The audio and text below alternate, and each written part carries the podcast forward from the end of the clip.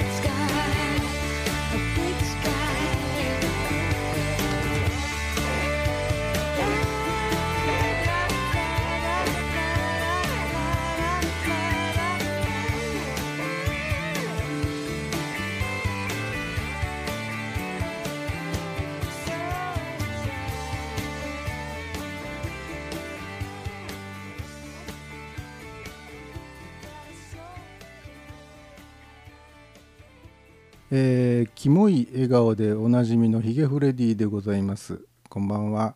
えー日曜の夜10時といえば、ヒゲフレディのサンデーナイトライブでございます。えー皆さんいかがお過ごしでございましょうか？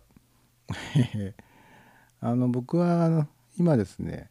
ちょうどあの名古屋ドームで開かれているドーム焼き物ワールドというイベントがございましてね。このあのイベントの方に、まあ、毎年行かせていただいてるんですけれどもお仕事をいただいておりまして、えー写真撮影のお仕事に行っております、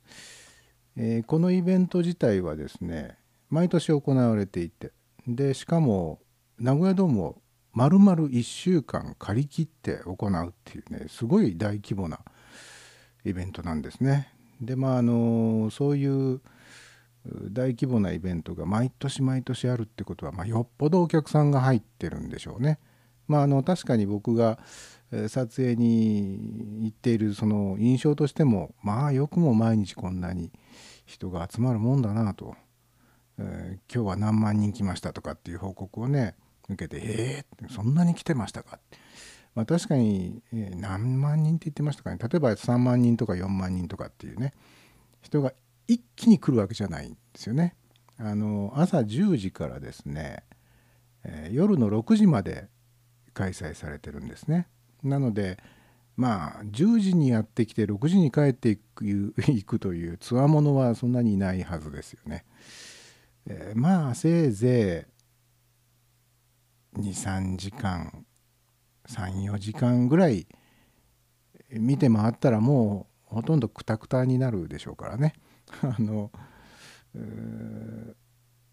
ドームのうんまあ普段だったら野球が行われているあのグラウンド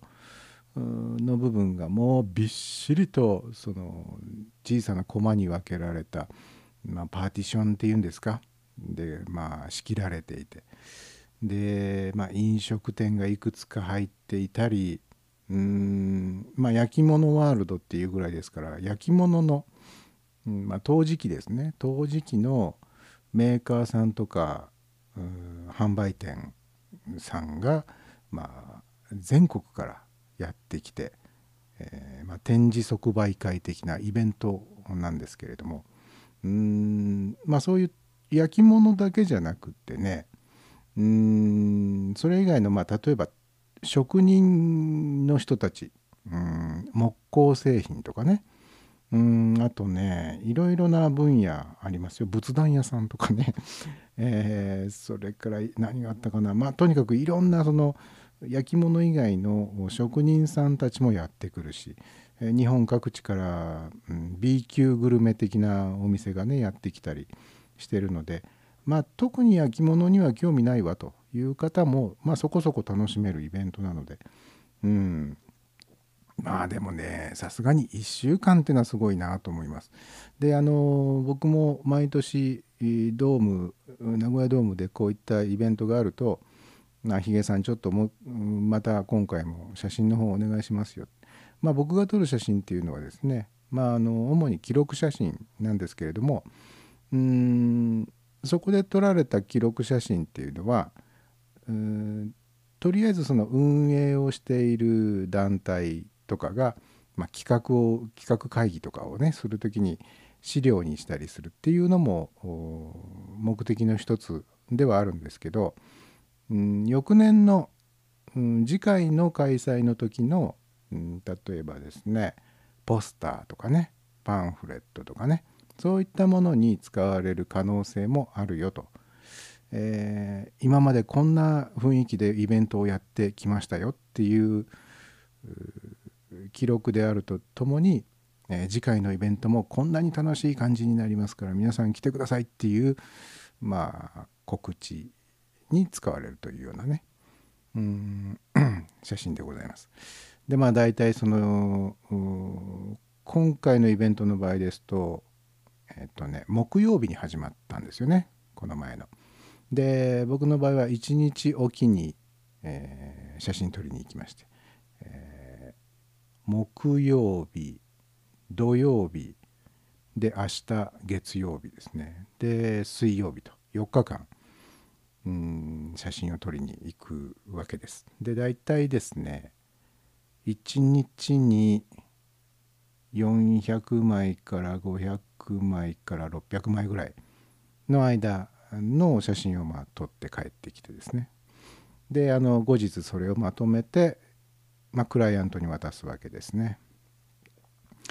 まあ、その写真を取捨選択したりとかですね、まあ、あの画像の調整ホワイトバランスの調整なんかを一枚一枚開いて行っていって、えー写真によってはまあトリミングを施したりとかいうようなことをして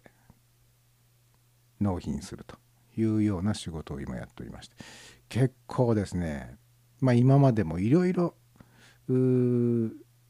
この前調べてみましたらね最初にドームの撮影をね頼まれたのが確か5年前の2011年だったと思うんですね。でこの時からねもう随分やってますね。もう56回は、えー行ってるかな。うん焼き物だけでもそうですね56回5回ですか。え？うん。でその他にもハッピーママフェスタっていうねママさんイベントも写真撮りに行ってるしあとえっとねうまいもん祭りっていうのもね一時やってたんでそれも写真撮りに行ってたんですよね。なので本当10回ぐらい行ってるかなもしかして。で大体毎回やることは同じなんですよ。大体というかまるで同じなんですけどね。今回はね何でしょうか？ちょっときついかな？きついかな？あの肉体的に、うん、同じことやってるのにきついってどういうことって思うとやっぱりこれはあの何でしょう？日頃の運動不足が、えー、積もりに積もっているのかそれとも加齢によるものなのか。うーん今回はねまあよく足腰がなんて言いますね。今回はね足はまあ確実に来るんですよね。足には来ます。一日中歩きっぱなしだしでこれはもうあの前回の時だったかな前々回の時だったかなうんこの生の放送の中でもねこのネタは話したと思うんですけどドームはご存知のようにですねすり鉢状になってますよね客席がね。であの名古屋ドームの場合は一般のお客さんの入り口っていうのがあの2階部分にあるんですよね。で2階分2階部分でお客さんが入場したり退場したりするんですよ。で入場したお客さんはまずその通路のようなところを通って、まあ、スタジアムの中に入っていくんですけどまずはこうすり鉢の底に向かってこうトントントントンと階段を降りていってグラウンドに出るということなんですね。で客席のそのすり鉢状になっている部分っていうのが、えー、まあ休憩できる場所座ってゆっくりできる場所。そこで例えばグラウンドの中で売られている飲食物なんかを買ってきて、まあ、お弁当とか飲み物とか買ってきて、まあ、客席で座って食べるみたいなねいう形であったりあとねえー、っとハッピーママフェスタっていうイベントの時なんかはそのお客さんが入場退場する2階部分がこのドームを取り囲むようにリング上にね出店が出るんですよ、えー、ママさんたちを対象にしたあるいはママさんたち自身がやっているお店がバーッとこうリング上にドーナツ状に。なのでまあそこをね歩き回ったりしなきゃいけない。グラウンドにも降りる2階部分にも行く。そして3階4階部分かな。4階部分ですね。すり鉢の一番、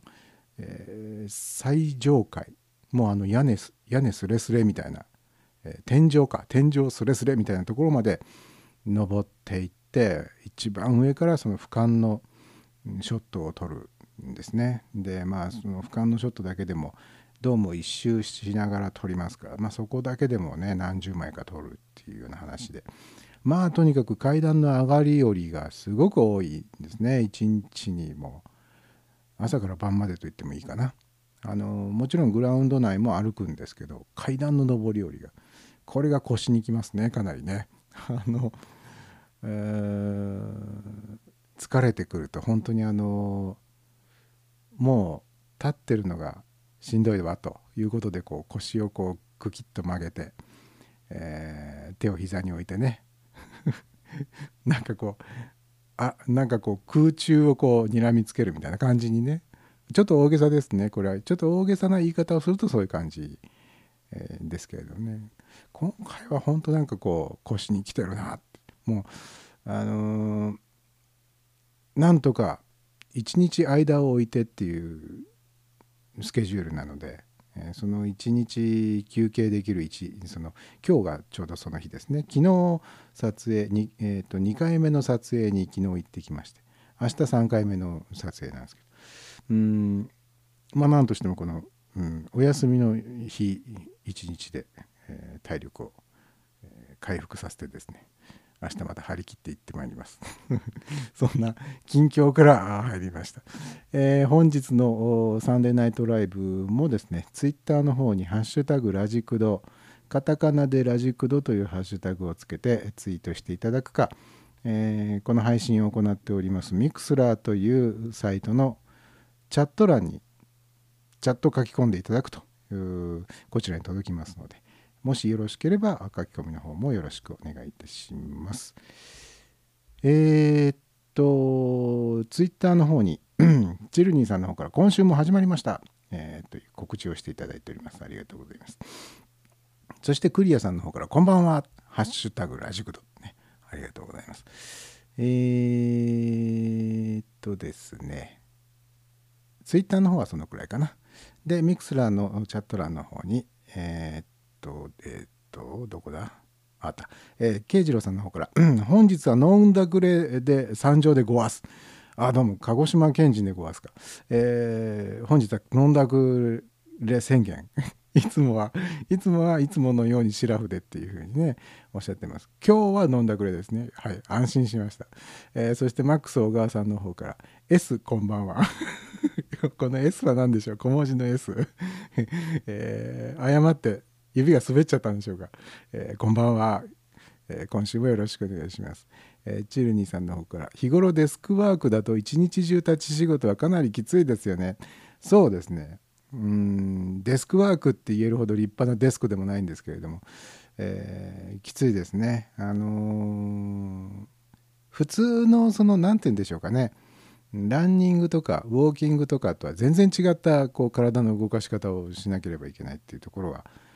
あるんですよね。なんかこうなんだろうな、うん、半年前にも多分ねお話ししたと思うんですけど人混みの中を一日中歩くっていうのはこれ独特の疲れ方がしますね、えー、独特です。えー、で慶次郎さんの方から「今週は金土日と飲み続けでした」あらそうですか。何かあのイベント習慣みたいな感じ。まさかまだあれですよね。忘年会には早いかな。早くもないのかもしかして。もう11月の20日ですもんね。もう早いな。もううかうかしてると師走ですよね。そうですか。僕はまだ一つも忘年会のお声がかかっておりませんが。えー、さてさて先ほどねえー、っと Facebook の方にもちらっと書きました。今日はねうんマーティン・スコセッシがねあの若い映画監督志望の青年に送ったとされる映画リストっていうのがね、うん、ありましてそれについてちょっとお話をしようかなというふうに思っております。えー、今日は何の日とかもやらなきゃいけないんですよね。別にやらなくてもいいのか。やらなくてもいいんですがちょっとやらないと気持ちが悪いのでえとりあえずさらっといきましょうか今日はね。今日は何の日？さらっと言って1曲聴いていただいてマーティン・スコセッシの話題に入りましょうか。えー、本日2016年11月20日、えー、本日はですね世界子どもの日 Universal Children's Day というものだそうですよ。1954年の国連総会で決まったそうです。そして、えー、アフリカ工業化の日、えー、 Africa Industrialization Day と言います、えー、1989年国連総会で制定されたと。そして毛皮の日日本毛皮協会が1989年に制定、えー、これは語呂合わせだということですがちょっと無理がありそうな気がします。イーファーイーファーがなぜ1120になるんでしょうか、えー、イーフまではなんとなく分かりますね。あーが0ってなんだか分かりません。ここにはカッコ和イコール0って書いてあります。イーフはなんですよ。ですね、えー、ものすごい無理ありますね。そして今日はピザの日。突版印刷が1995年にピザをイタリア文化のシンボルとして PR する日ということで制定した。なんで突版印刷がそのイタリア文化のシンボルとしてピザを PR する必要があったのかというところが書いてありません、えー、ちなみにえー、なんで今日になったかというとピザの原型であるピッツァマルゲリータ誕生に関係したと言われているウンベルト1世という方がいらっしゃるようです。このウンベルト1世の奥様がマルゲリータっていう名前だっったんだそうですね。あのピッツァマルゲリータのマルゲリータは女性の名前だったんですね。なんとなくそんなような気はしていましたが、えウンベルト一世の奥様でございましてそのマルゲリータさんの誕生日が今日だったと。そして今日はいい乾物の日。日本乾物協会が2010年に設定、えーこれも語呂合わせかな、えーあ語呂合わせというかねちょっとひねってますね。えーっとね乾物の乾これは干すと書きますね。干し干して干して作りますからね。この干すという字がですね1の下に10ね。1の下に10だから10と1で11月と。で乾物の乾という字乾いているという字ですね。乾く。この乾くという字の左側これがあの10非10と書きます、えーなのでえっと10と10を足して20っていうことでしょうか。えまあそういうことだそうです。そして今日は産業教育記念日1884年のこの日商業学校通則というものが制定されて日本の産業教育制度がつ、うん、日本の教あ日本の産業教育制度が創設されたと、えーそして行政委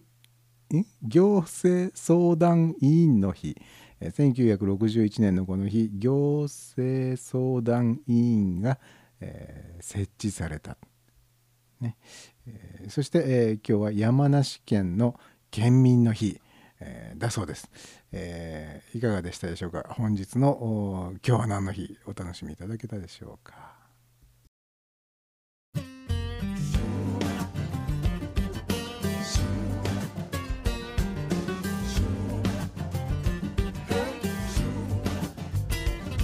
There's a little motel in Jackson, Mississippi.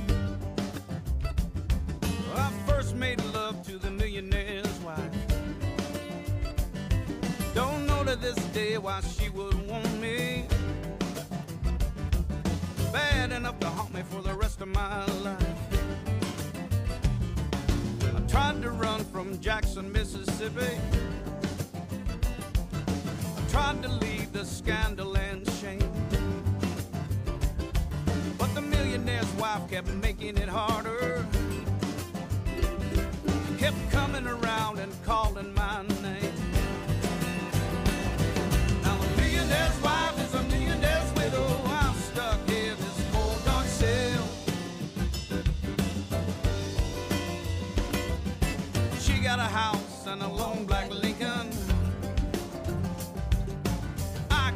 a ticket straight to hell.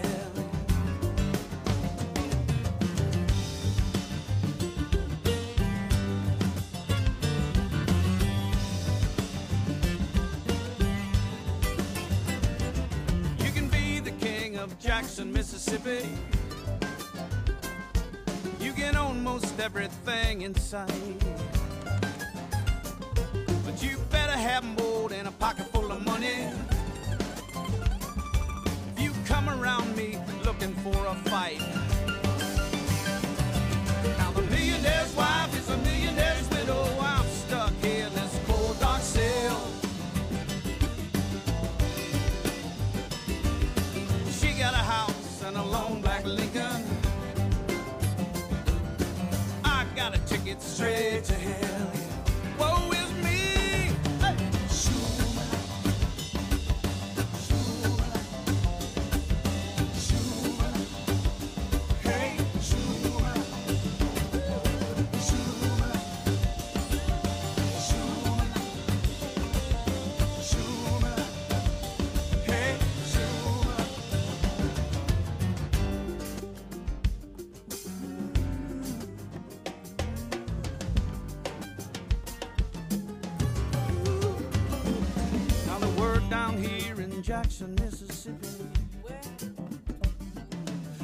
never see the sun again.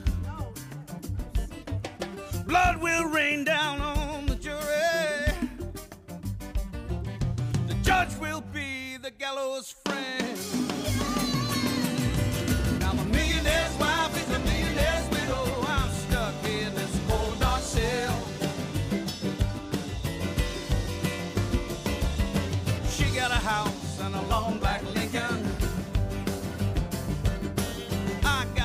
straight to hell. I'm a millionaire's wife, if a millionaire's widow, I'm stuck in this cold dark cell. She got a house and a long black Lincoln. I got straight to hell.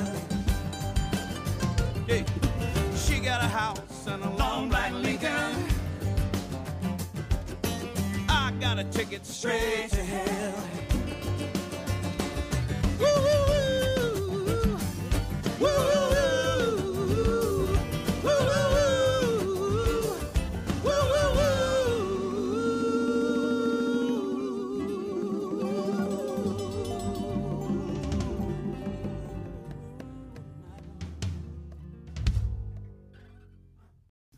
チャット欄の方に大阪さんの方から、えー大河ドラマ見てる間にツイッター乗っ取られ サングラス売ってました、えーツイッター社は優秀で3分でアカウント凍結しましたが初乗っ取られに驚きました。こんばんは。こんばんは、えー大変なことに なりましたね。え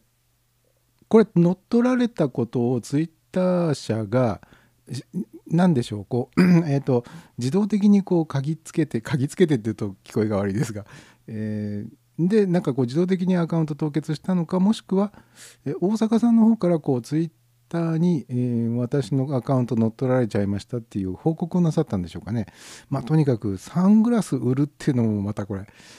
一時ありましたね。あのある方のツイートがなんかこうやたらこうサングラスを売りたがってる あの僕が見たのはねレイバンのサングラスはこちらで買えますみたいなツイートを一日に何度もなさっててこれなんだと思ってこれちょっとただただ事じゃないぞっていう感じがねすごくあった。で結局その方も乗っ取られてなんかサングラス売ってましたっていうことに。それでしょうかね。同じパターンでしょうかね。であのようやく寝かしつけが終わりここにたどり着きましたと。あもう本当にね野を越え山を越え紆余曲折の末ここに 来ていただきましてありがとうございます。あのお久しぶりですね大阪さんね。あのねえー実はね「サンデーナイトライブ」大阪さんがね、えーお聞きになってない回の間にですね、え2時間番組から1時間番組に変わっておりますんで 今日も1時間で終わりと、えーもう今半分ぐらいまで来ましたね。なんかあと半分で終わりですが、あと30分ぐらい、えーお楽しみいただけると嬉しいなというふうに思っております。さて 先ほどもちょっとねご紹介しましたマーティン・スコセッシの作った作品リストの話ですね。これはねもう何年か前に僕ね一回ネットで見かけてへえと思ったんですよ。でなんか最近またこれの話題が結構ネットのあちこちで、えー見かけるんですね。であまた見かけるようになったなっていうんでね。ちょっとこれあのネタにしようかなっていうんで、えー今回ご紹介します。このね、えーマーティン・スコセッシのうんと映画のねリストっていうのはどういうものかと言いますとですねえー遡ること2006年に、えーニューヨークでですね短編映画のコンテストっていうのが行われたらしいんですよ。でねこのコンテストにある一人の高校生が自分の作品を応募したと。でそのコンテストの時に、えーその高校生が作った作品が入賞したんだそうですね。でマーティン・スコセッシ監督と会うことができたと。でその時にこの高校生が、えーマーティン・スコセッシにですね、えー僕は映画史も外国映画もほとんど知りません。えこれから映画制作を始めるにあたって何かアドバイスをいただけますかという質問をしたらしいんですね。でまあその時まあ多分その場でマーティン・スコセッシも何かアドバイスはしたと思うんですが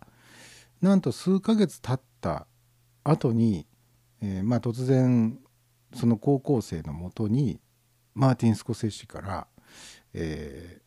手紙が届いたと。でそこには本が数冊と DVD も含まれていたんだそうですよ。でその数冊の本と DVD とともに、えーマーティン・スコセッシのアシスタントをやっていた方の直筆のメッセージが添えられていたそうなんですがそれと同時にですね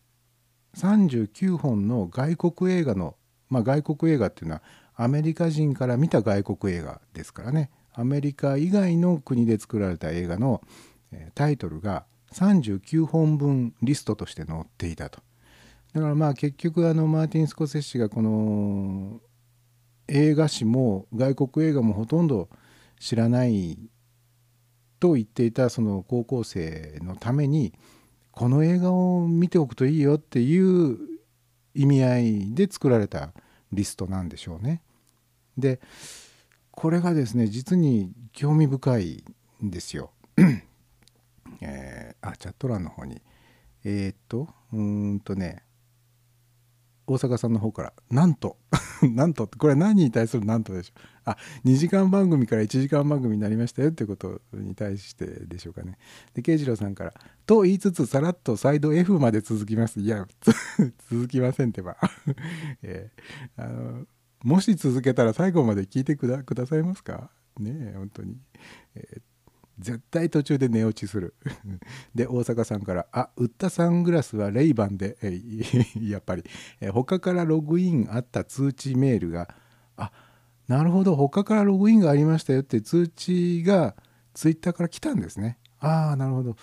で通知メールの3分後にツイッターと関係ないサービスやウェブサイトによってこのアカウントは乗っ取られていますとメールが来たんですか？なるほどね。教えてもらえるんだったらこれ安心ですね。安心って乗っ取られちゃった後だからね。なるほどね。えーで大阪さん、えーなんと サイド B メインの私には辛い事実。そうか。そうですね。いつも寝かしつけた後で聞きに来てくださってたんですもんね。うん。ということはまあ大阪さんにとっては遅い時間帯の方が聞きやすいっていうまあそうですねあそうですね申し訳ない 申し訳ないです。えーまあそんなわけでね、えーなんとか今日あの 1時間だけですけど 楽しんでいってください。であのマーティン・スコセッシのね映画のリストに戻ります。このねマーティン・スコセッシという映画監督一番有名な作品としてはやっぱりあのロバート・デ・ニーロが出たねタクシータクシーじゃえタクシーだったっけ？あれ？タクシーだったっけ？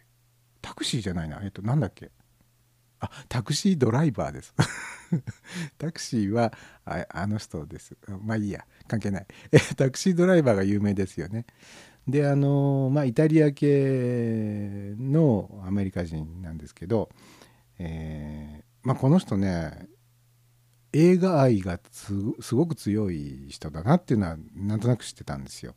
僕はね彼の映画で見たことがある映画作品っていうのはそれこそタクシードライバーと あとね34年前に公開されたえっとねヒューゴヒューゴと不思議な発明だったかな？っていう映画ぐらいしか見たことないんですけどあの YouTube なんかでね検索するとマーティン・スコセッシが解説した映画紹介動画みたいなのがあるんですよ。で僕それをね何度かこう事あるごとに見かけてたんですね。でその中でああやっぱこの人映画好きだなっていう当たり前か映画監督だからね。でもまあ映画監督の中にも あのやっぱりね映画好きな人と自分の映画好きな人といるわけですよ。自分の作る映画が好きなタイプの人とあの他の人が作った映画もやっぱりこう平等に愛するというのか、えーそもそも子供の頃から映画が大好きでっていうタイプの人ですねこの人はね。っていうのを知っていたしやっぱりねいろんな古い映画に対しても造形が深い人だなっていうのは分かってたんでこの人が一体ねその高校生に向けてこれ見るといいよっていうどんな映画をおすすめしたのかなっていうのはとても興味深いところでね。でこの39本の映画タイトル。これちょっと一つずつねご紹介していこうかな。えーまず一つ目、えフリッツ・ラングというドイツの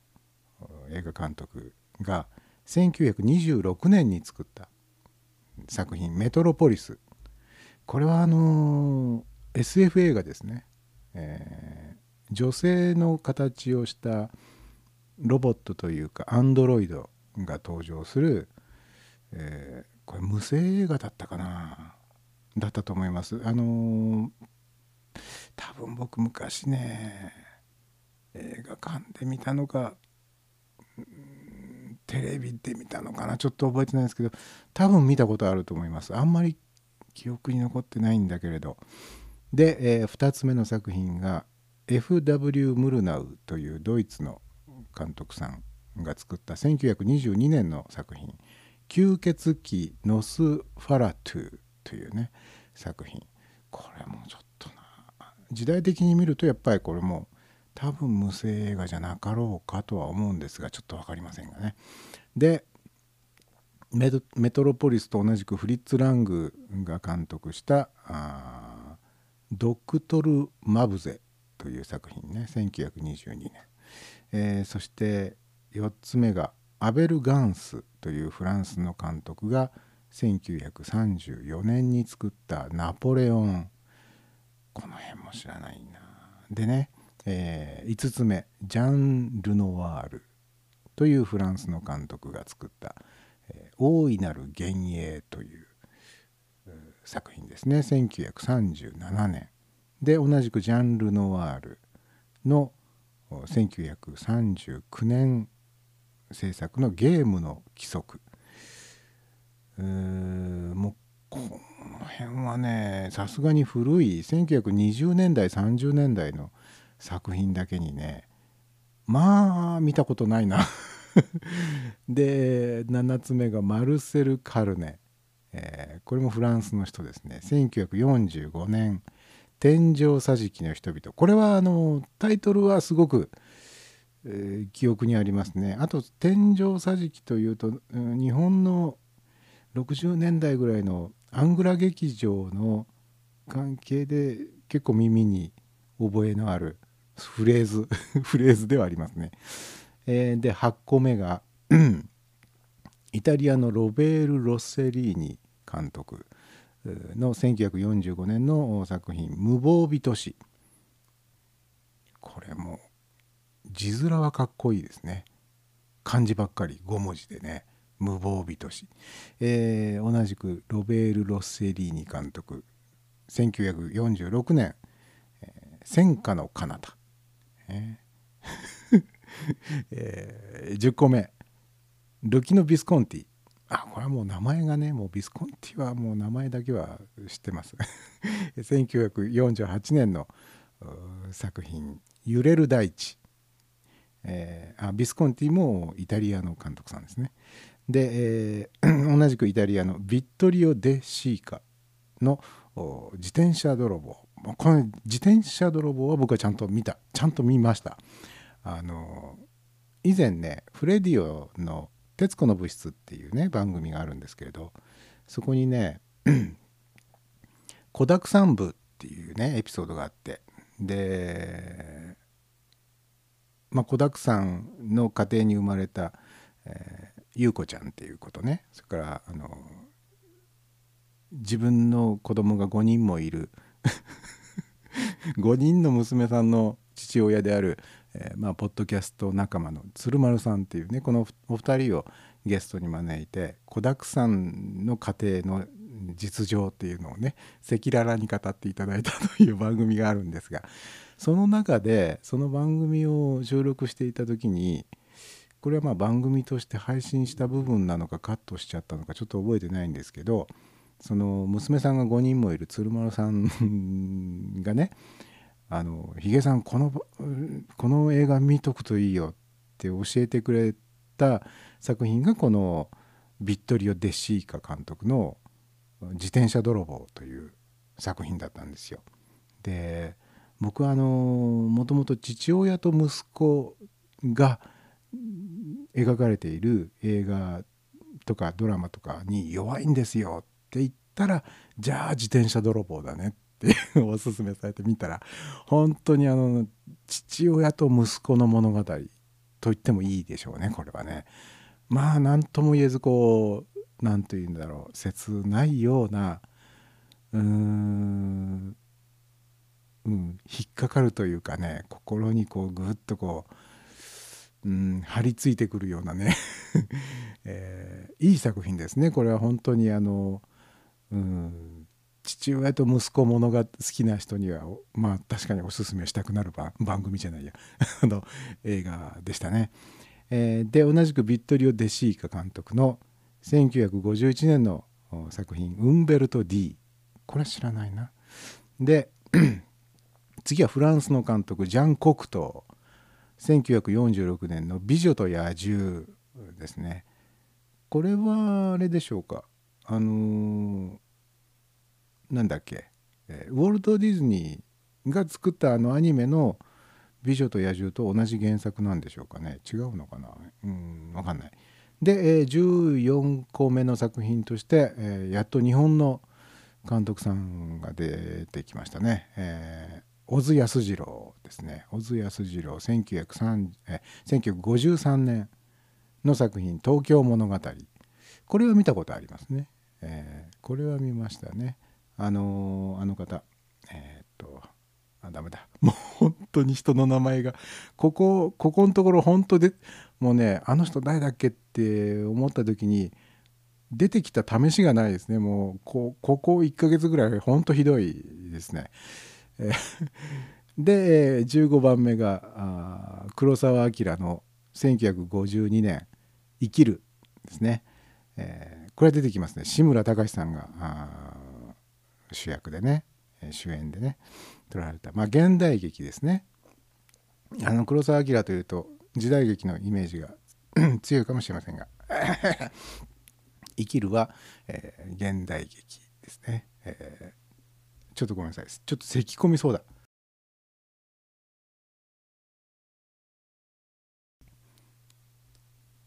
はい、えー失礼しました。ちょっと今咳込んでみました。えー生きるはなかなかねこれもやっぱりこう考えさせられる映画でもあり、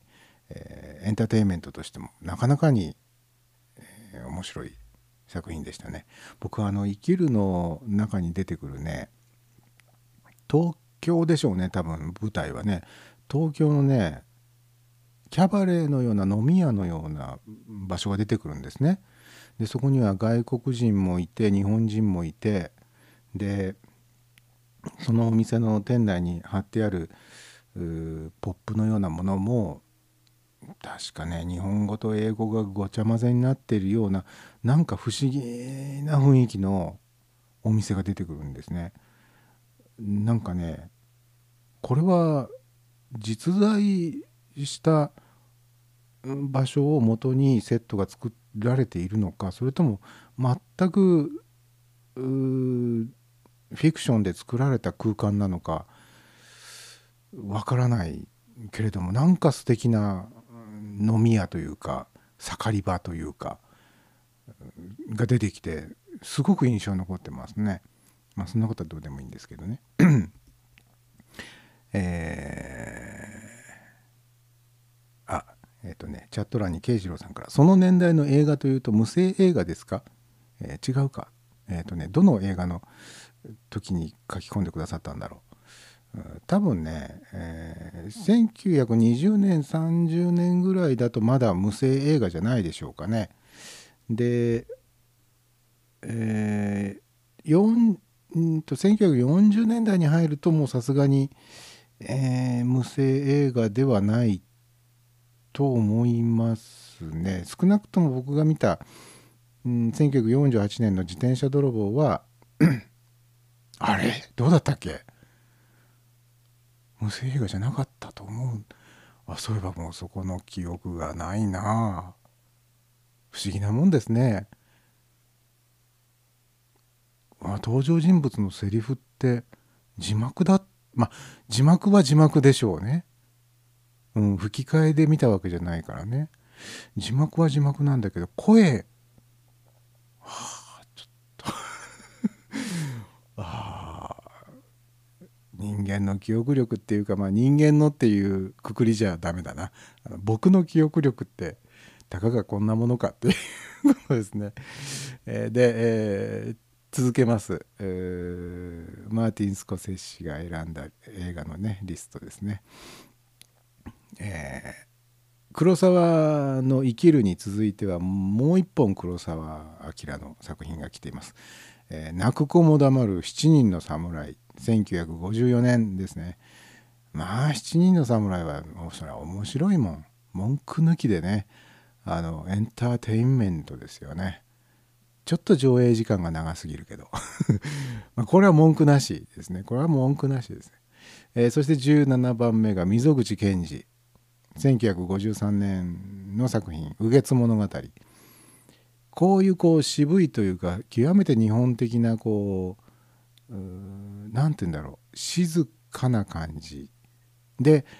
ちょっとこう怪しげというかこれまあファンタジーと言ってもいいかもしれないような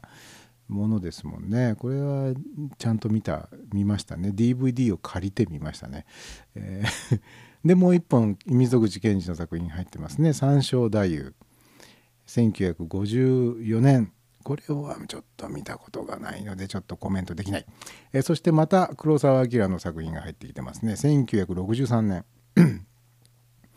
天国と地獄」これも文句なしで 面白い。これもこれは現代劇ですけどね、えーこれはね面白いですね。これもエンターテインメントとしてはもう超一級作品と言っていいんじゃないですかね。えー犯罪サスペンスものとしてもすごくよくできている。としてもっていうかとしてですね。犯罪サスペンスもののもう傑作と言っていいんじゃないでしょうかね。これ見たことないっていう方はね一度うん面白いですから見てみてください。ええ。あの同じ黒沢作品でも「羅生門」とかねああいうのになるとちょっとこうちょっと小難しいかなみたいないう部分がありますけど「七人の侍」とか「用心棒」とか「椿三十郎」とかこの「天国と地獄」なんかはもう堅苦しいことな抜きにしてですね、えーただただ見て楽しむっていうね、えー作品なので、えーいつでも安心してご覧いただけ、えーますよ。えーえーじゃあトラの方に マックス小川さんから「無声じゃないでしょ」無声じゃ これはこれは確信犯でしょうか？無声ではない えー、えーっとねこれをあのマックス小川さんがこれを書き込んだってところがすごく面白い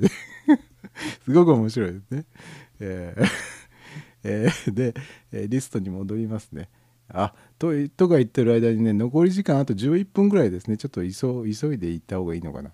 えー えーでね次は20番目、えーマリオ・モニチェリというイタリアの監督の1958年「いつもの見知らぬ男たち」ね、という作品ですね。これ知らないな。えーで、えールキノ・ビスコンティイタリア。1960年の作品「若者のすべて」こうタイトルがねこれ現代は何だったのかなっていう。当時の日本のタイトルって多分あの映画配給の宣伝部の人とかがつけてるでしょ？あの放題をね。あ例えばねあの映画評論家でおなじみの水野晴郎さんっていう方はあの方はもともと映画の配給会社の宣伝部かなんかにで働いてた方であの007の、えージェームス・ボンドえ？えー日本が舞台になった007ありましたねあの浜美恵さんとかがボンドガールでねあれがね放題が確か危機一髪だったと思うんですよ。でその危機一髪の一発っていう字が普通だと1に髪の毛の髪って書いて一発なんですけど水野晴郎さんはそこをやっぱりこう拳銃でバンバンと撃つから一発っていうのはその一発二発の 発にしたらどうだっていうんで危機一髪って放題を私がつけました。本当に映画って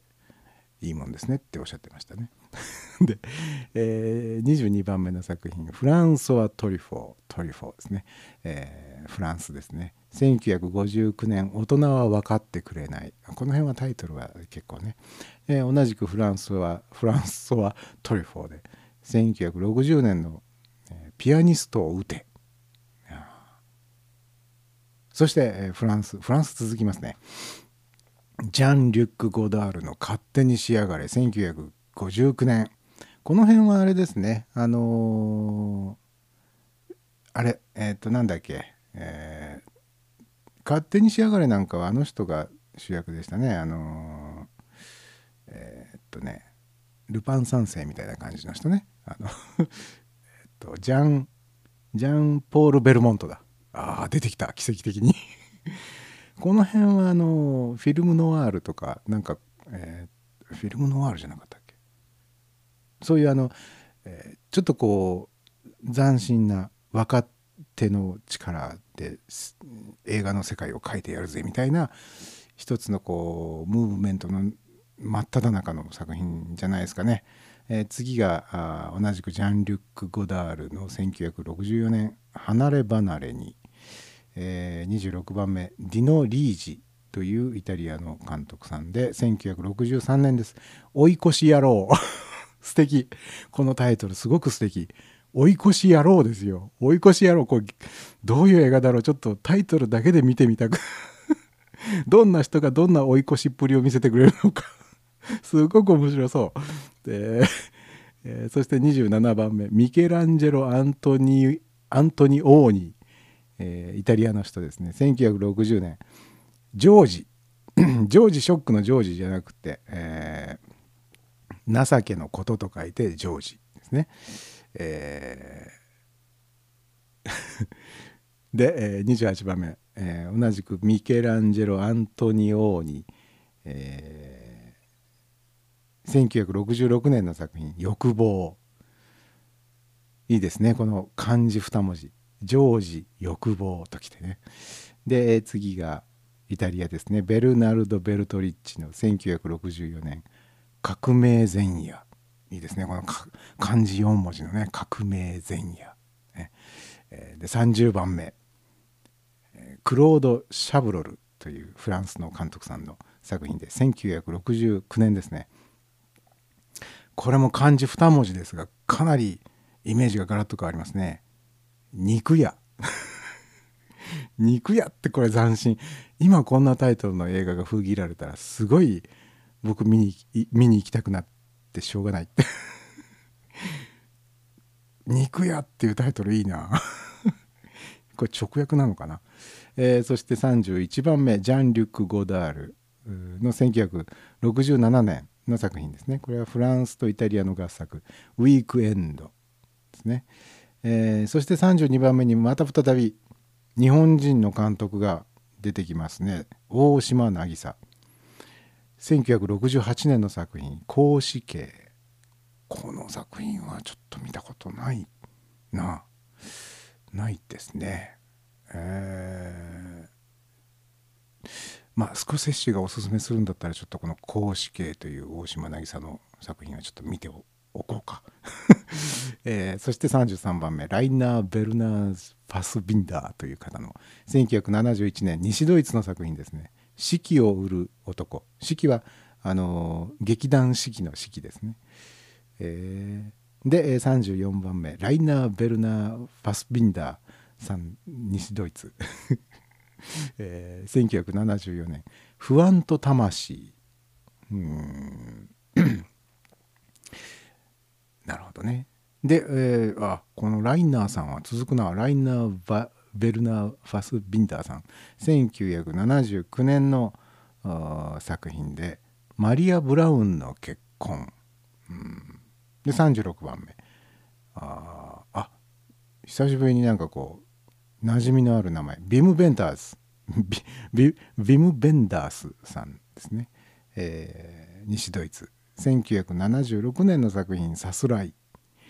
えーそして同じくビム・ベンダースで、えー西ドイツフランスの合作。1977年アメリカの友人。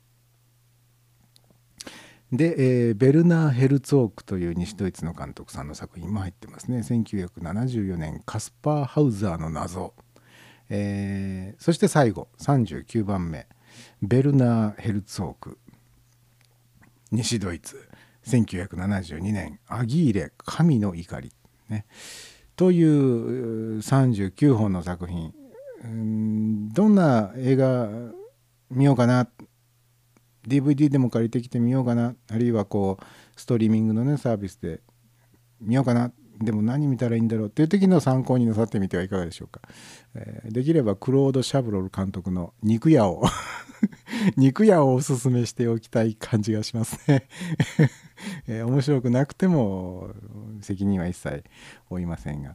えーチャット欄の方に、えーチルニーさんから「サイド B でしょ」って書いてありますね、えーあと3分半で終わり、えーめぐちゃんの方が「肉屋?」そう肉屋です。肉屋ってどんな映画かこうタイトルだけを見てその映画の内容を想像して楽しむっていう企画はどうでしょう？皆さんそれぞれにこのタイトルから想像できる映画のあらすじを考えて、えー次の配信までに宿題です。あの原稿用紙1枚以内に「肉屋」という映画のあらすじを書いて、えー提出するように。はいえーで、めぐちゃんの方から「検索したら獣の匂いが私を狂わせる」って書いてた。ますますわからない。ますますわからないけどますます見てみたくなりましたですね。えーでねまあ今ご紹介した映画のリストっていうのは、まあ、あくまでもその映画監督志望の高校生に向けてこれ見とくといいよっていう映画のリストなんですけどマーティン・スコセッシのウィキペディアを見てみたら彼自身が好きな映画は何かっていうのがね載ってたんですよね。えっとねあれどこ行っちゃったんあれ？ごめんなさい。えーっとマーティン・スコセッシのあれ？どこ行っちゃったんだろう？ちょっと待ってね。マーティン・スコセッシのウィキペディアのえっとね下の 下の方にねあそういえばマーティン・スコセッシは来年新作公開ですね。もうあの今年の暮れあたりに少し上映するみたいですけどあの遠藤周作さん原作の「沈黙サイレンス」というね、えー原作をもとに新しい映画もう今公開を控えてますね。これもとてもなんかこうマーティン・スコセッシがもうな10年以上前から温めていた作品なんでしょ、えーもう本当にこれはいつか作りたいってずっと思っていてやっと作れたっていう作品のようなので。でしかもあの日本が舞台になっていたりするらしく日本人の役者さんも何人も出てるようなのでねこれはちょっとこう、えー見ておいてもいいかなというかあちょっとごめんなさいね。今日ねちょっとね申し訳ないですけどサイド B までちょっと行きます。サイド B1 時間やるかどうか分かりませんけどちょっと今の状態だと尻切れと思いになっちゃうんで ちょっとサイド B まで行かせてもらいます。えーっ、とね 久しぶりだなこれサイドあそうか。曲も今日まだ2曲しかかけて ないんだ、えーどう考えてもこの企画で1時間は難しかったか、えー僕のちょっとね腕が足りなかったっていうことでね時間配分を間違えてしまいました。ちょこっとだけサイド B に まあでもまたサイド B でおお会いしましょう。せ咳払いで終わるって「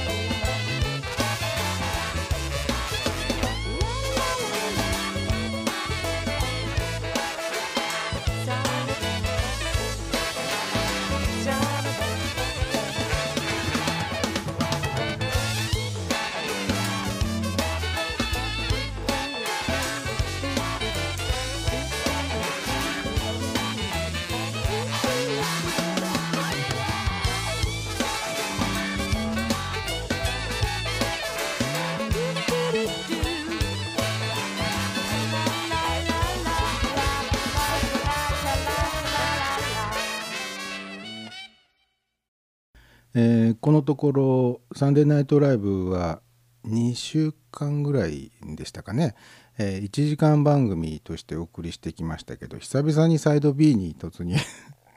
えー僕のあの時間配分の失敗によって、えーなし崩し的にサイド B に突入しております、えーもしよろしければもうしばらくお付き合い、えーください、えーということでね、えーマーティン・スコセッシという監督さん映画監督さんが、えー映画監督志望の高校生におすすめした39本の映画作品、えーまあ、しかもアメリカの映画ではなくてアメリカ以外で作られた映画作品をご紹介しておりました。えー チャット欄、えーチルニーさんから「やったー!」なんか踊ってる人の絵文字みたいなのが ありますね。えーマックス小川さんから「マーチンさんって生真面目すぎる」えーまあ生真面目そうな方ではありますよね。あのなんでしょうあの映画監督の人ってあのいろんなタイプの人がいますよね。まあ当然でしょうけどあのマーティン・スコセッシの場合には服装からして結構あのカチッとした感じの人ですよね。ちゃんとあのスーツを着てネクタイをしてっていうイメージの強い方ですよね。まああの映画監督の中にはすごくあの汚い格好をした、えー印象の強い監督さんもすごく多いんでしょあのもう着るものとかヘアスタイルとかもうそんなもの全然無頓着というかそんなものは全然気にしてないぜっていう方も多いしピシッとしたねうん感じの人も多いですよね。うん黒澤明なんかはうんどっちかつとこうその中間ぐらい どっちかつとって言っておきながらどっちでもないって、え僕のまあイメージではあの船乗り船乗りさんがのかぶるような帽子をかぶっていてサングラスをかけていてね。であのとっくりのシャツとかを着て、えーそのとっくりのシャツは絶対にそのズボンの中にこうキュッキュッキュッと入れてねベルトを締めて。あの昔の映画監督さんは結構サングラスをかけているっていうイメージが強いですけどあれはどうもあれらしいですねその映画撮影の現場まあ昔はフィルムの感度が低かったんであの今の映画の撮影現場よりも、うん昔の映画の方があの照明をいっぱい焚く必要があったらしいんですよ。えーとにかく被写体を明るく照らさないとちゃんとこうフィルムに観光してくれないと。で特に黒澤明さんなんかはあちょっと専門的な話になっちゃいますけどパンフォーカスをすごく好んで、え用いた監督さんなんですよ。でパンフォーカスっていうのはどういうものかっていうとねあの手前にあるものと奥にあるものどっちにもピントが合っているっていうねまあよくあの最近あの写真好きな方なんかはねあのボケボケボケボケボケって言うでしょ。あの、えー例えばその一番手前にあるものにピントが合っていて背景が綺麗にボケているっていうような写真をうん撮りたいなんつってねあのデジタル一眼レフなんか買ったりとかなさったりするとですねやたらボケを生かした写真を撮りたがるっていう 傾向がありますけれどもまああの要するに光をレンズで捉えてですねフィルムに定着させるっていう意味では、えーまあ写真静止画の写真も動画である映画もまあ原理としては同じものなんで、えーピントを合わせるこれもまあちょっと専門用語になっちゃいますけど被写界深度っていうのがあるんですね。被写界深度。これはあのピントが合う範囲を深く取るのか浅く取るのかで範囲が浅ければ一つのものにピントがあって他のものがボケる被写界深度を深くすると手前にあるものも奥にあるものもピントが合っていると。で例えば 黒沢さんのね映画とか見ると、えー被写界深度が深いんですよ。で被写界深度を深くしようと思うと絞りをグッと絞らないといけないんですよね。で逆にその手前にあるものにピントを合わせて、えー背景のものをぼかそうと思ったら、えー絞りを開放にするとグッとこう目をガーって開くみたいなイメージですよ。目をガーって開いて光をいっぱい取り入れてその分シャッタースピードを短くするみたいなそうすることによって被写界深度が浅くなって、えー背景がボケるあるいは、手前にあるものをぼかして背景にピントを合わせるとか。まあそういうようにピントが合う範囲を、うん浅くするっていうね。であの絞りを開放にするのかそれともグッと絞るのかっていうのは光の量と関係してくるんですよ。だからその被写体が明る明るければ明るいほど、えー絞りをうグッとこう絞り込んでいくことができるわけですよ。逆にそのパンフォーカスといって、えー画面全体に全て隅々までピントをビシッと、えー合わせたいと思った時には絞らなきゃいけないんでその分光をいっぱいその被写体に当てなきゃいけない。ね、こんな、えー専門的な話サイド B に突入したからこそできるわけで、なので昔のその映画監督さんはすんごい明るい現場でいつも仕事しなきゃいけないんでもう目がやられちゃうんですよね。だからあの結構黒いサングラスをかけて目を守っていたっていう話は聞いたことあります。本当か嘘かは知りません、えーまあ、マーティン・スコセッシなんかが、ね、映画を作り始めた時代っていうのはもうそういうね時代ではなくなっていたと思うので えーまあ1900どのくらいでしょう？60年代70年代以降の監督さんは別にサングラスを職業柄必要としていたってことはなさそうだとは思いますけれどね。えーチャット欄のご紹介が途中でしたがあ大阪さんの方から「わーい!」とあありがとうございます。えーめぐちゃんの方から「でもってでもって官能的ラブストーリーなんだって肉屋」えー肉屋は獣の獣の匂いが私を狂わせる官能ラブストーリーということなんですね。うん素晴らしいな。肉屋ですからね。肉ですからね肉。えーでめぐちゃんの方から「ああ違う。違うのかい、えー肉屋は官能的ラブストーリーで肉屋第2章がホラー。え？それどういうこと？第2章っていうのは何？ん？第何章とかって分かれてるんですかね？一本の作品の中で。第1章第2章って。おラブストーリーホラー。これ何年の作品でしたっけ？ちょっとさっきご紹介した記事をもう閉じてしまったがえー、っとえー、っとどこ？肉屋はちょっと待って。肉屋肉屋。こんなにあの番組の中で「肉屋」っていうフレーズを連発する番組って多分初めて。えー えっとね1969年フランスの映画ですね。クロード・シャブロル肉屋。へえホラーっていうところがちょっとね面白いですね。へえでえー、ん？めぐちゃんから「獣の匂いが狂わせてるのは第2章のホラーの方」と。ああラブストーリーの方は別に獣の匂いは関係ないわけね。なるほどね。えーチルニーさんから1969年のは違うみたいよ。PTSD 的な肉屋の殺人鬼と教師のラブストーリー。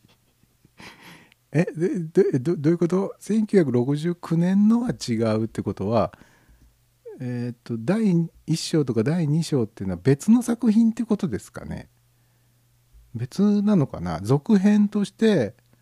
肉やホラー編みたいな のが作られたってことなのかな？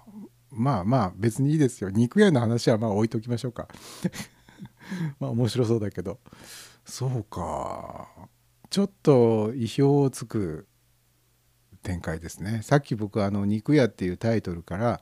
みんなで勝手に想像して、うん、あらすじを作ってくださいと。いうふうに言いましたけど。まあこんなにあのリサーチされちゃうともうその想像の翼がシュルシュルシュルシュルシュルシュルっとこう萎縮しちゃう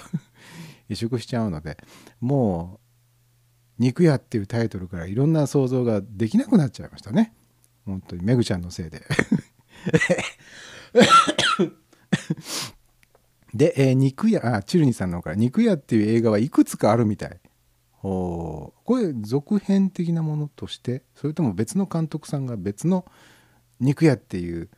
映画を撮ってるってことなのかな。どうなんだろうな、うん、その辺もまた興味深い。ですね。えーでねさっき、えーサイド B のお尻の方で少しね話そうとあそうそう。あのマーティン・スコセッシが、えー10年前に出会った高校生におすすめした外国映画っていうのは今ご紹介した39でしたっけ？39本でしたっけ？の作品なんですけどあのウィキペディアに載ってるマーコンマーティン・スコセッシのページに、えー彼自身が好きだという作品が載ってるんですよ。2013年にサイトサウンドサイトサウンドマガジンという、えー雑誌に マーティン・スコセッシは、えー次の12本の作品を好きだというふうに挙げている。好きな映画として挙げている。んだそうですよ。でこれがねあの先ほど紹介した39本と、まあ、重なってる部分もあるし違ってる部分もあってこれがまた面白いんですよね。えーその12本まず1つ目が、えースタンリー・キューブリックの2001年宇宙の旅1968年の作品ですね。これが上がってます。これね1から12まで番号振ってありますけど好きな順番ということではないのかな？順番は関係ないのかもしれないですね。でえーっとねこれもサイド A の時に少しお話ししたマーティン・スコセッシが語る映画作品についての動画を僕何本か見ましたよって言いましたけどその中の一つがマーティン・スコセッシが2001年宇宙の旅について語っている映画とかもあったんですよね。ちょっとその時に僕ねちょっと意外だなって思ったんですよ。マーティン・スコセッシと SF ってなんかちょっと結びつかない感じがしたのでねいやっとちょっと思ったことは覚えてます。で、えーこのサイトサウンドマガジンに載っている12本の映画の2つ目、えー1963年の作品「8と2分の1」あこれは8とじゃダメなんだな。当時の言い方で言うと8か2分の1ですね。確かね。8か2分の1というタイトル放題としてはそういう読み方が正しかったと思いますが、えーで、え3番目1958年の作品「ハイト・ダイヤモンド」えーそして1941年の「市民権」あなるほどね。アメリカの作品がさっきのリストには入ってないからこっちの12本の中にはアメリカの作品も入ってるわけですね。えー市民権はえーっとあの人。ひげもじゃのねおじちゃんのね、やっぱり人の名前が出てこないけどあの人が作ったもう名作中の名作、ですね。あの若い主人あこの監督さんは役者さんですので自分が主演して自分で監督してるんですけど市民権、え若い頃からもう年老いた頃までをずっと一人で演じきっちゃってるんですけどまあこの老け老け方がすごく自然でねあと映像的な冒険もかなり効いてますね。この市民権はね。で、えー1963年のや「山猫」えーで1946年の「戦火の彼方」戦火の彼方はさっきのリストにも載ってましたね。で1948年「赤い靴」えー1951年の「川」えー1962年の「シシリの黒い霧」えー1956年の「創作者」で1953年の「右月物語」ああの溝口健二の「右月物語」もここに入ってきている、えー1958年の「めまい」めまいはヒッチコックでしたかね。という感じでまあスコセッシが若者におすすめした見るといいよっていう作品とスコセッシ自身が好きだと言っている作品のこの微妙なこの違いみたいなものがね、えーなかなかにこう興味深いような気がします。えーでめぐちゃんの方から「すまんですめぐちゃんのせい」いや別にすまんことはないですよ。まああのどうせあの「肉屋」っていうタイトルからあらすじを書いて、えー提出するようにって言っても言ってもですねまあ多分誰もしませんから。えーでマックス小川さんから「あこっちが本音」あこっちのね好きな作品、えーこっちが本音。あそうですね。なんとなくだからあの多分あの映画を作りたいと思っている人におすすめする映画っていうのは多分そのうん作り手としてのためになる。っていうものが多分そこには含まれてるんでしょうね。これは見ておくと参考になるよ見ておくべきだよっていうものと自分が好きだっていうのはやっぱり違うっていうことでしょうね。であのこの高校生に作品のリストを送ったのも多分そのあれですねさっきのあれを読むと、うん、その青年と会ってから半年ぐらい後の話なんですよねリストが送られてきたのは。だから多分ねその半年の間にかなりマーティン・スコセッシさん真剣に考えたんじゃないでしょうか。あの若者におすすめするんだったらどれがいいだろうかって本気で考えたんじゃない ないんでしょうか、うんそんな気がしますねなんか、まあ、そういう意味ではすごく真面目な方ではあると思いますよあのでまた自分が好きな分野のことですからねやっぱり自分が好きな分野のことって若者からこう質問を受けたりするといい加減な返事はしたくないですもんねなんかちゃんと本当にちゃんと答えてあげなきゃって思いますもんね。うんだからそういううん本当に好きなんでしょう。であの、えー、34年前にね僕があのマーティン・スコセッシの作品を見たって言ったそのファーゴん？ファーゴ？あれ？ファーゴだったっけ？ファーゴの不思議な発明ファーゴでしたっけ？ファーゴだったかな？えー、っとあヒューゴだ。ヒューゴの不思議な発明っていう作品を見たんですね。えーあここによるここに書いてあると2011年って書いてありますね。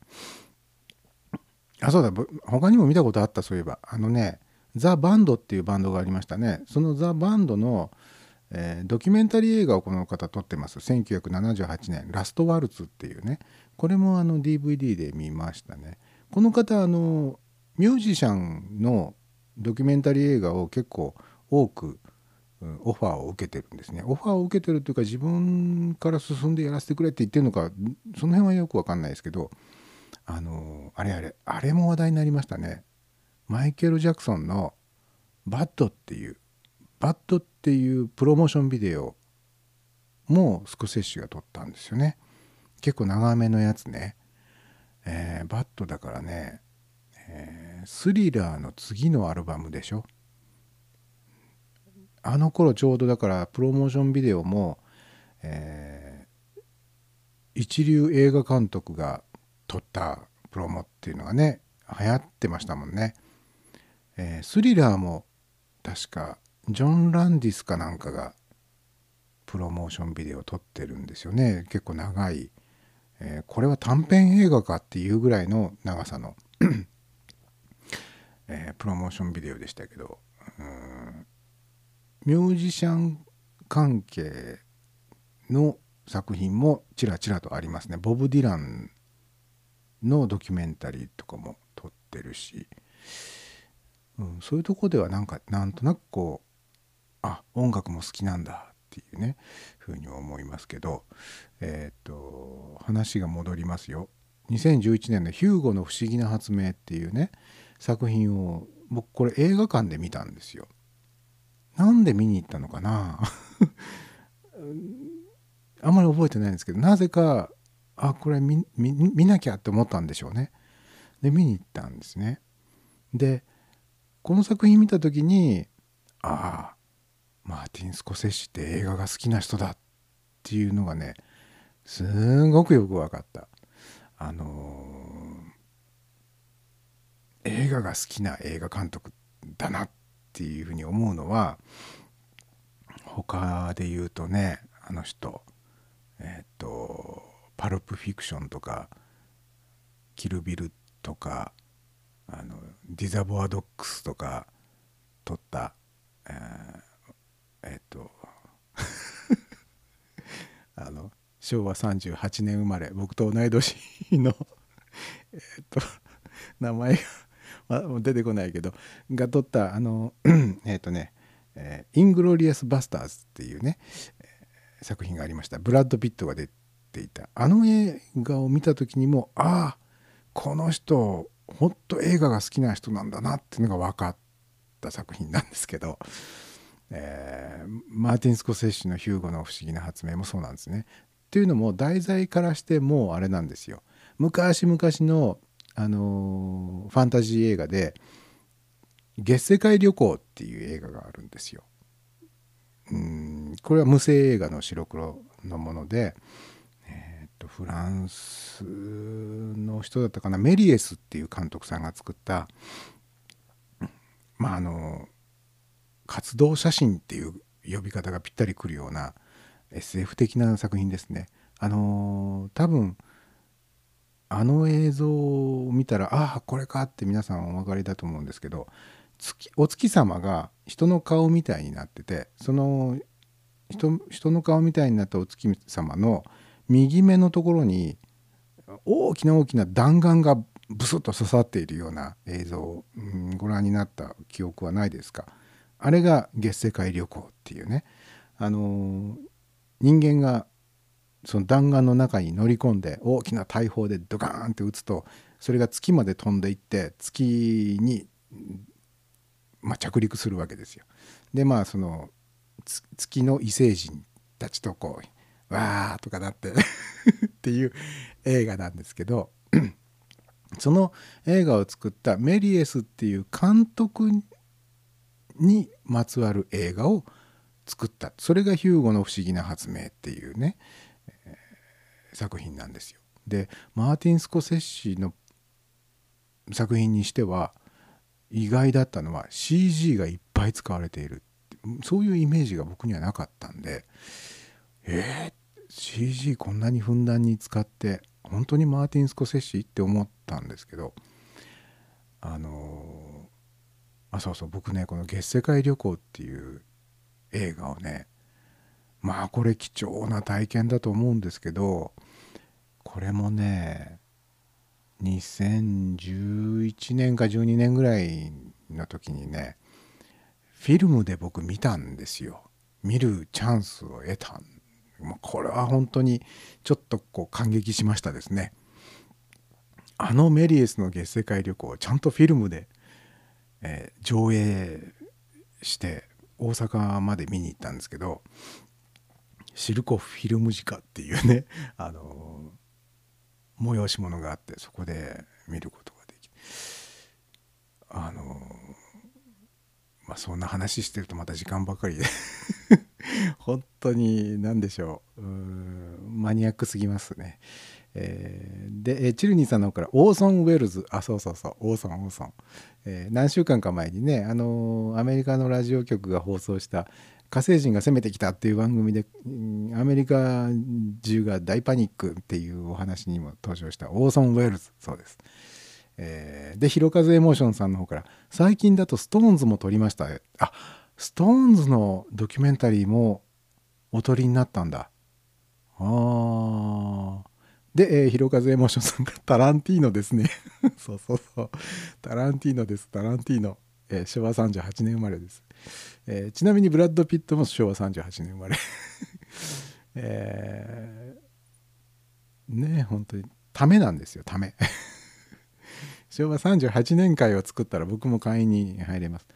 えーで、えーチルニさんからタラちゃん。タラちゃんはあの長谷川町子の世界です。よく出てきたな今長谷川町子っていう名前が。こういうねいらんことはよく出てくるんですよ。こんなあの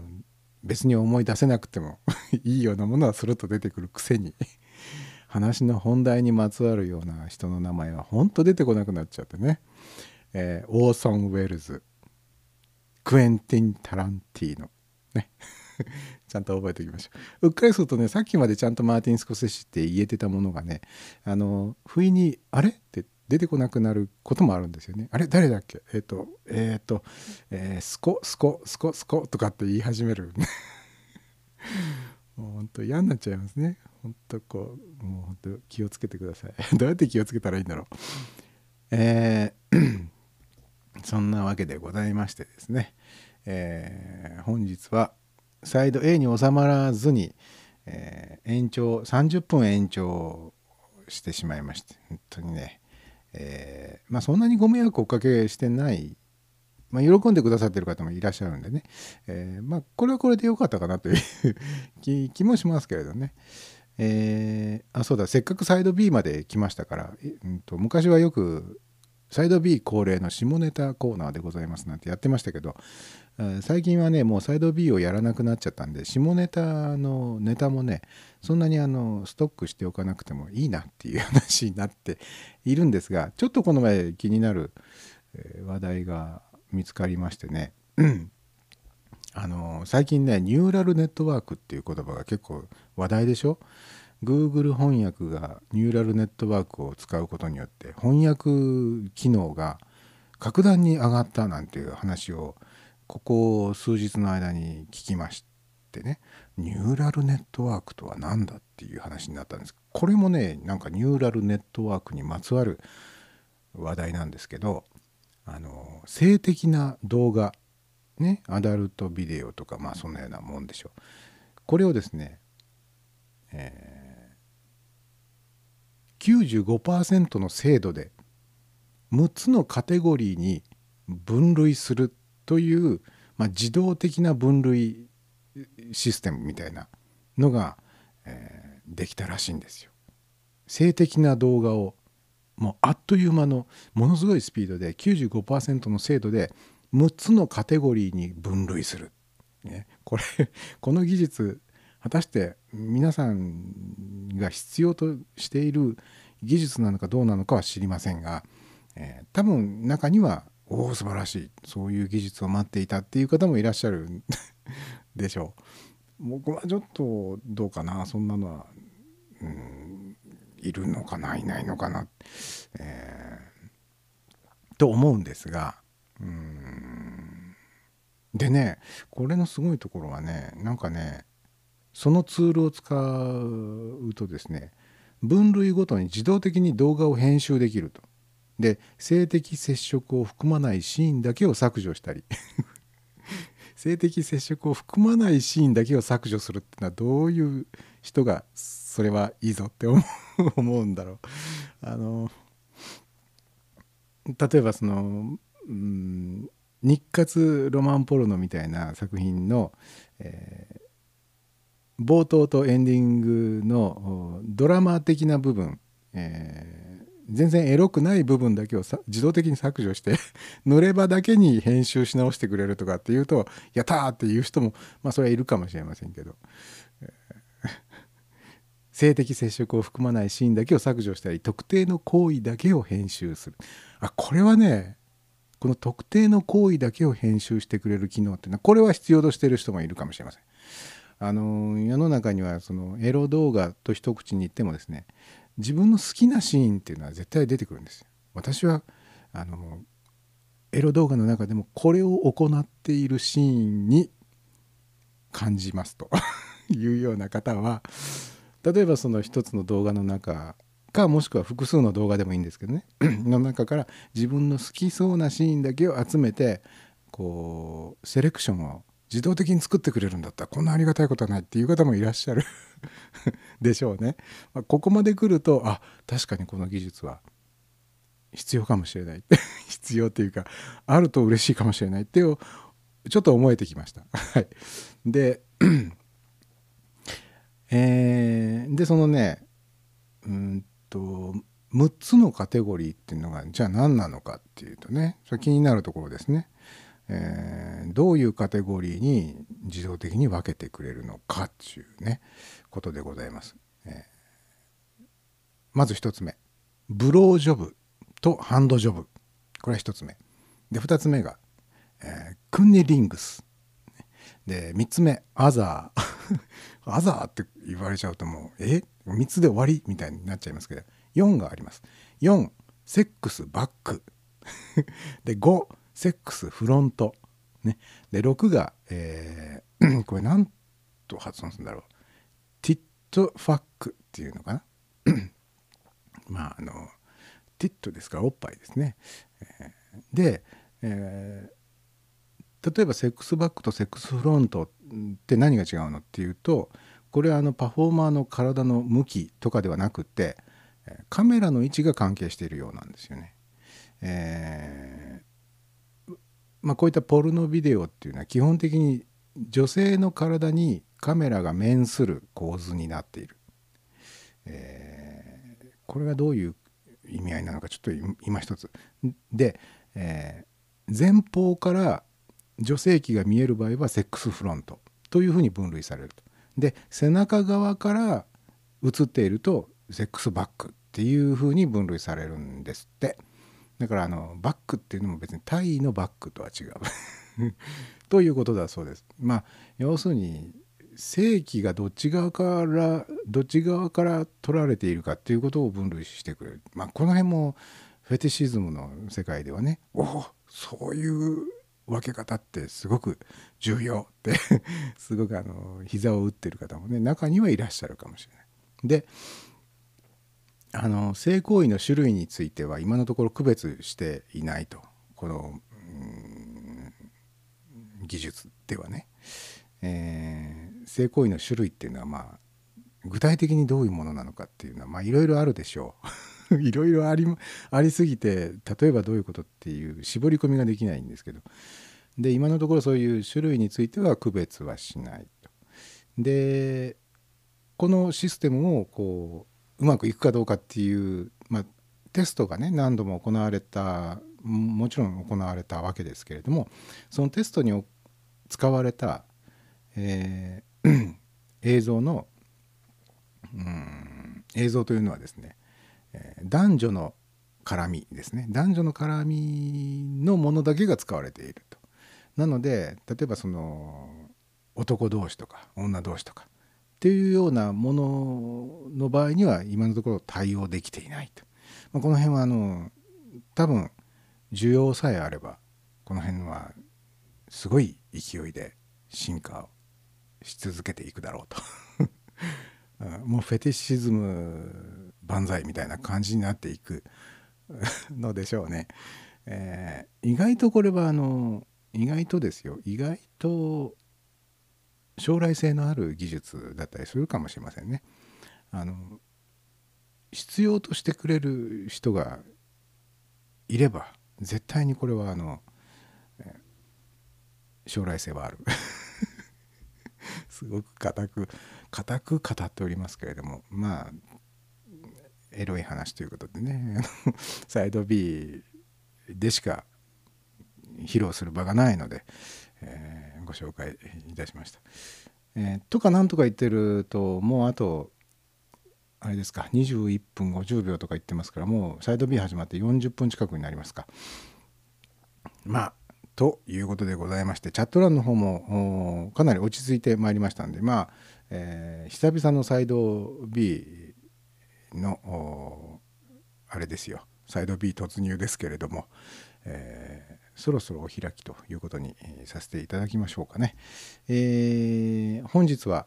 えー予定を超えてしまいましてサイド B まで、えやってしまいましてどうもすいませんでした。えー来週からはちゃんとね1時間以内にちゃんと収められるように精進をしていきたいと思います。まあ僕もあの明日また一日中 歩きっぱなし立ちっぱなしで撮影しなきゃいけないんで今日は早めに休みたいと思っておりますが、えー皆さんもなるべくあそうだ今週今週っていうか、えー来週あの祭日がありますね。えーっと水曜日。僕がドームの最終の撮影の日水曜日は祝日だか祭日だかですよね。確かね、えーですのでね、えー明日明後日と2日頑張って働けば、えーお休みになりますんで皆さん頑張ってください、えー僕は明日しあさってとお仕事です。まあお仕事があるうちが花ということでございますね。えーめぐちゃんの方から「まだ喋られるよ」遠慮しないでいいよ。いや遠慮しているわけではない。遠慮しているわけではございません。はい。いや喉が鳴りました、えーということで、えー来週はまた1時間に戻ると思います。今週はサイド B までお付き合いくださった皆さん本当にありがとうございました。えーこの先どうでしょう？寒くなるかそそれほどでもないか分かりませんがとにかく風邪なんかひかないようにご注意ください、えーインフルエンザがまた流行り始めてるとか、えーそうでないとかなんなんかそんなような話もちらっと聞きましたんで、えーお気をつけください。僕も気をつけないと本当にあの何万人もの人と接する 場に、えーいつもね、えーここのところ毎回、えー足を運んでおりますので気をつけないとなというふうに思っていますね皆さんもお気をつけください。それでは皆さん、えー安らかにおや 安らか、えーえー安らかにお休みくださいって言うとなんか死んじゃうみたい 死んじゃうみたいであれですけど、えー暖かくしてお休みください、えー最後までお聞きくださいましてありがとうございました。ではおやすみなさい。